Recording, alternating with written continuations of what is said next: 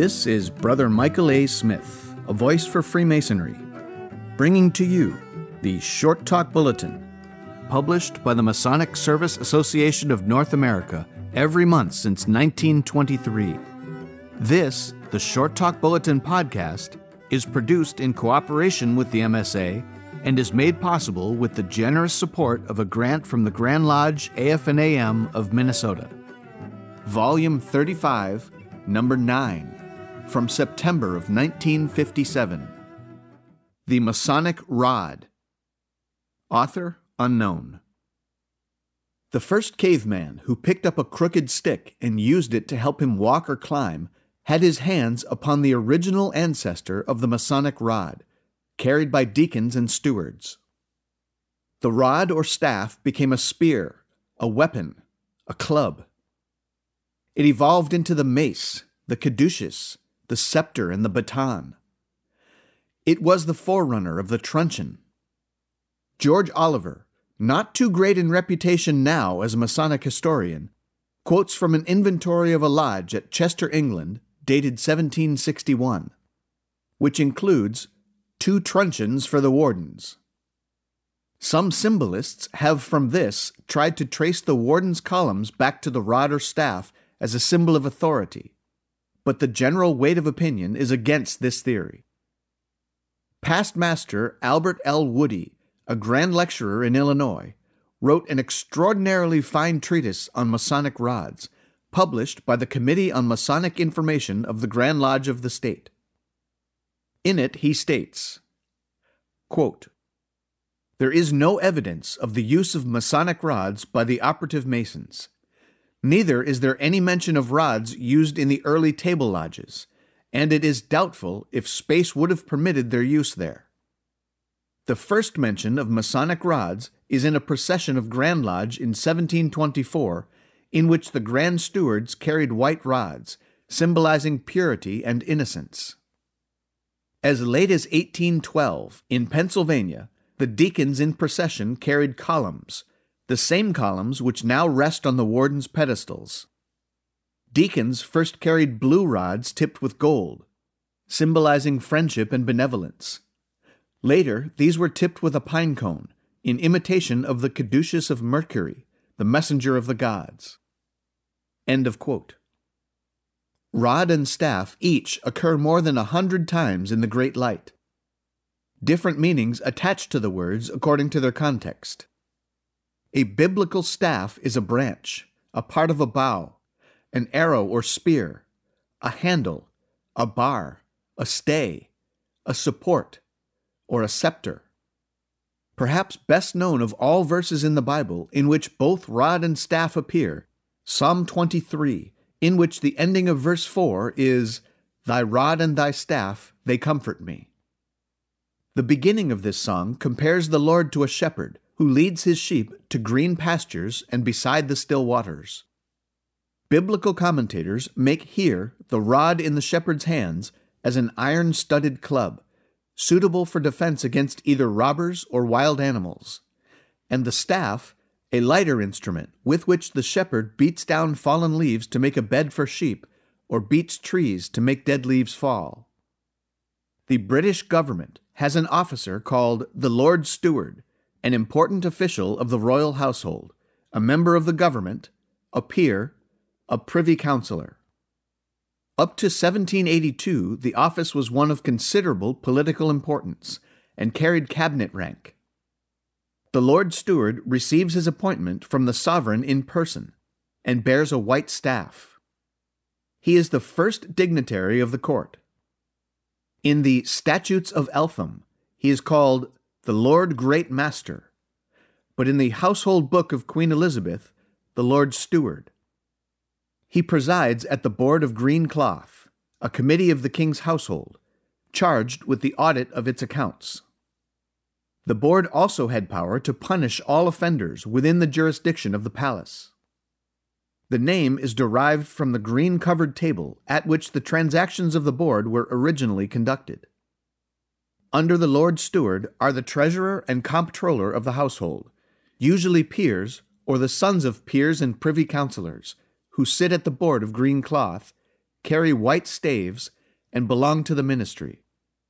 But the duties which in theory belong to the Lord's steward, treasurer, and comptroller of the household are in practice performed by the master of the household, who is a permanent officer and resides in the palace. He is a white staff officer and a member of the board of green cloth, but not of the ministry. And among other things, he presides at the daily dinners in the suite in waiting on the sovereign.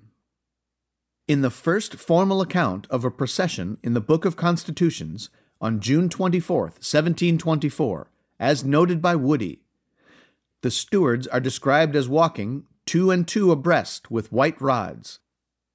This use of a white rod comes from the political customs of England, where the steward of the king's household was appointed by the delivery of a staff, the breaking of which dissolved the office. Thus, an old book quoted by Thynne says that in the reign of Edward IV, the creation of the steward of the household only consisteth by the king's delivering to him the household staff, with these words Steward, hold the staff of mine house. When the Lord High Steward presides over the House of Lords in London at the trial of a peer, at the conclusion of the trial he breaks the white staff, which thus terminates his office. Just when the rod, staff, or spear became symbolic of authority, no one knows. The practice is older than history and is worldwide. A bundle of rods enclosing a protruding axe was carried by Roman lictors before the magistrates as a symbol of office and authority to punish by flogging with the rods and beheading with the axe. A similar symbol, the mace, is used by the Sergeant at Arms of the United States House of Representatives to restore order, an idea borrowed from the British House of Commons. The scepter is a form of rod or staff, and its use as a symbol of kingly authority is lost in the mists of antiquity. Smaller than the verger's rod, it is larger generally than the baton of a Masonic lodge when carried by the master of ceremonies or marshal.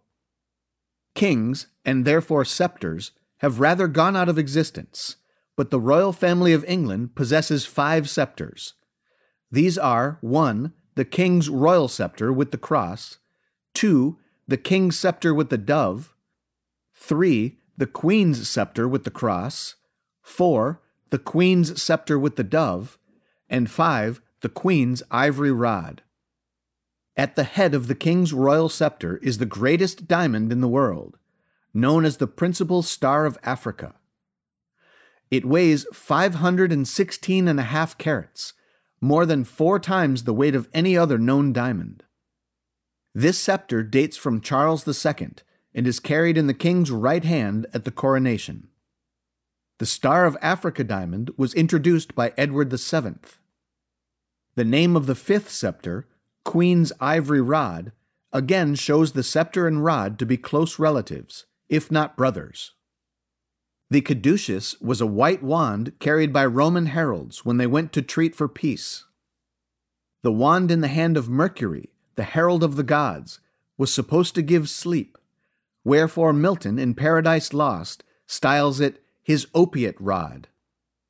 It is generally pictured with two serpents twined about it, a symbol which originated in Egypt, and with reference to the serpents of Aesculapius, it was adopted as the badge of the Royal Army Medical Corps. So with his dread caduceus Hermes led from the dark regions of the imprisoned dead, or drove in silent shoals the lingering train to night's dull shore and Pluto's dreary reign. In Greek mythology, such a rod was carried as a badge of his office by the messenger of the gods, who was Hermes to the Greeks and Mercury to the Romans. Since Mercury was the god of commerce, his wand became the emblem of commerce, prosperity, and peace. Among the Romans, it was the badge of ambassadors. The messenger of the gods conducted the dead into the next world with the caduceus. Edmund Spenser mentioned the caduceus in 1591, and in Troilus and Cressida, written about 1606, Shakespeare has the deformed and scurrilous Thersites pray. Mercury, lose all the serpentine craft of thy caduceus. The serpent was sacred to Asclepios, the Greek god of medicine. and a snake coiled around a rod was his most characteristic emblem. Asclepios was worshipped under the form of a serpent. Asclepios became Aesculapius to the Romans. In later mythology, Hygeia, the goddess of health, who was a daughter of Aesculapius, is often represented as bearing a serpent wand. In Exodus, the rod cast down before Pharaoh by Aaron became a serpent. Curiously, the wise men, sorcerers, and magicians of Egypt, called in by Pharaoh, were able to perform the same miracles. Exodus 7, verse 12 says, For they cast down every man his rod, and they became serpents, but Aaron's rod swallowed up their rods. The connection between the Masonic rod and the ancient rod's connection with the serpent is tenuous, but curiously interesting. Moses, of course, is a character in the Masonic scene. What is intriguing about this, as far as Masonry is concerned, is the fact that another important Masonic symbol, the point within a circle, is intimately connected with the idea of serpents. The two parallel lines which modern Masonry states represent the two holy saints John are as ancient as the rest of the symbol, and originally had nothing to do with the two eminent Christian patrons of Masonry. It is a pretty conception, but of course without any foundation. The holy Saints John lived and taught many hundreds of years before any Masonry existed which can justly be called by that name. If this is distasteful to those who like to believe that King Solomon was Grand Master of a Grand Lodge, devised the system, and wrote the ritual, one must refute them with their own chronology. For both the holy Saints John lived long after the wise king wrought his famous fabric. The two perpendicular parallel lines are sometimes thought to have been added to the symbol of a point within a circle as a sort of diagram or typification of a lodge at its most solemn moment, the point being the brother at the altar, the circle the Holy of Holies, and the two lines the brethren waiting to help bring the initiate to light. But this is obviously a mere play of fancy. The two lines against the circle with the point date back to an era before Solomon. On early Egyptian monuments may be found the Alpha and Omega, or symbol of God, in the center of a circle embordered by two upright, perpendicular, parallel serpents, representing the power and the wisdom of the Creator. In the Old Testament, the serpent is often described. For instance, the serpent is more subtle than any beast of the field. Jesus, in Matthew 10, verse 16, said, Behold, I send you forth as sheep in the midst of wolves. Be ye therefore wise as serpents, and harmless as doves. When the children of Israel wandered in the wilderness, Numbers 21, verses 5 to 9 says, quote, And the people spake against God, and against Moses, Wherefore have ye brought us up out of Egypt to die in the wilderness? For there is no bread, neither is there any water and our soul loatheth this light bread. And the Lord sent fiery serpents among the people, and they bit the people. And much people of Israel died. Therefore the people came to Moses and said, We have sinned, for we have spoken against the Lord and against thee. Pray unto the Lord that he take away these serpents from us. And Moses prayed for the people. And the Lord said unto Moses, Make thee a fiery serpent, and set it upon a pole. And it shall come to pass that every one that is bitten, when he looketh upon it, shall live. And Moses made a serpent out of brass, and put it on a pole. And it came to pass that if a serpent had bitten any man, when he beheld the serpent of brass, he lived. End of quote. This serpent, made by Moses, was venerated by the Israelites. Later, it received idolatrous worship. 2 Kings 18, verse 4 says, He removed the high places, and broke the images, and cut down the groves, and brake in pieces the brazen serpent that Moses had made. John 3:14 says, And as Moses lifted up the serpent in the wilderness, even so must the Son of Man be lifted up. Rod and staff are almost, if not quite, interchangeable words. All staffs are rods, even if not all rods are staffs. Staff is particularly connected with the idea of support. The expression, bread is the staff of life, emphasizes this. The phrase as quoted is not in the Bible, but many verses show its origin. Leviticus 26, verse 26 says, When I break your staff of bread, ten women shall bake your bread in one oven, and they shall deliver your bread again by weight, and ye shall eat and not be satisfied. Psalm 105, verse 16 reads Moreover, he called for a famine upon the land. He brake the whole staff of bread. Ezekiel 4, verse 16 says, Moreover, he said unto me, Son of man, behold, I will break the staff of bread in Jerusalem, and they shall eat bread by weight and with care, and they shall drink water by measure and with astonishment.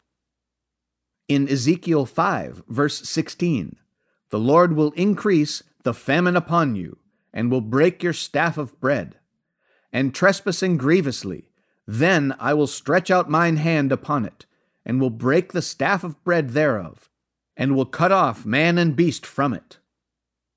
Isaiah 3, verse 1, states that the Lord doth take away from Jerusalem and from Judah the stay and the staff, the whole stay of bread, and the whole stay of water. Bread is the staff of life, is in the Oxford Dictionary of 1638. In 1624, Edward Winslow, in Good News from New England, referred to corn, which is the staff of life. It is curiously interesting that the name rod is one of the common land measures still persisting in use. It came to the United States from England, in which country it has the same length as here, 16 and one half feet. It is at least a reasonable supposition that its origin was in some rod of authority, or is the multiple, twice or thrice, of some ancient rod of authority, either religious or sectarian.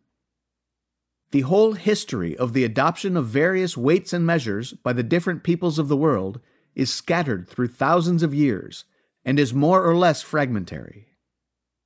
This bulletin is not nearly large enough to tell the whole story of rod and staff.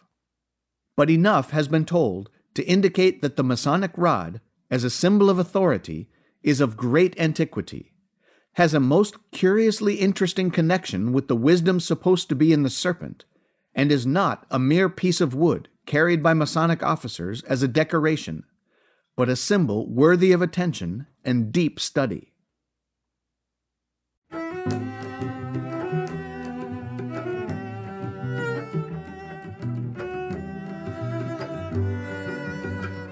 This has been the Short Talk Bulletin Podcast, produced in cooperation with the Masonic Service Association of North America and is made possible through a generous grant from the Grand Lodge AF&AM of Minnesota, who have been engaging and inspiring good men who believe in a supreme being to live according to the Masonic tenets of brotherly love, relief, and truth since 1853.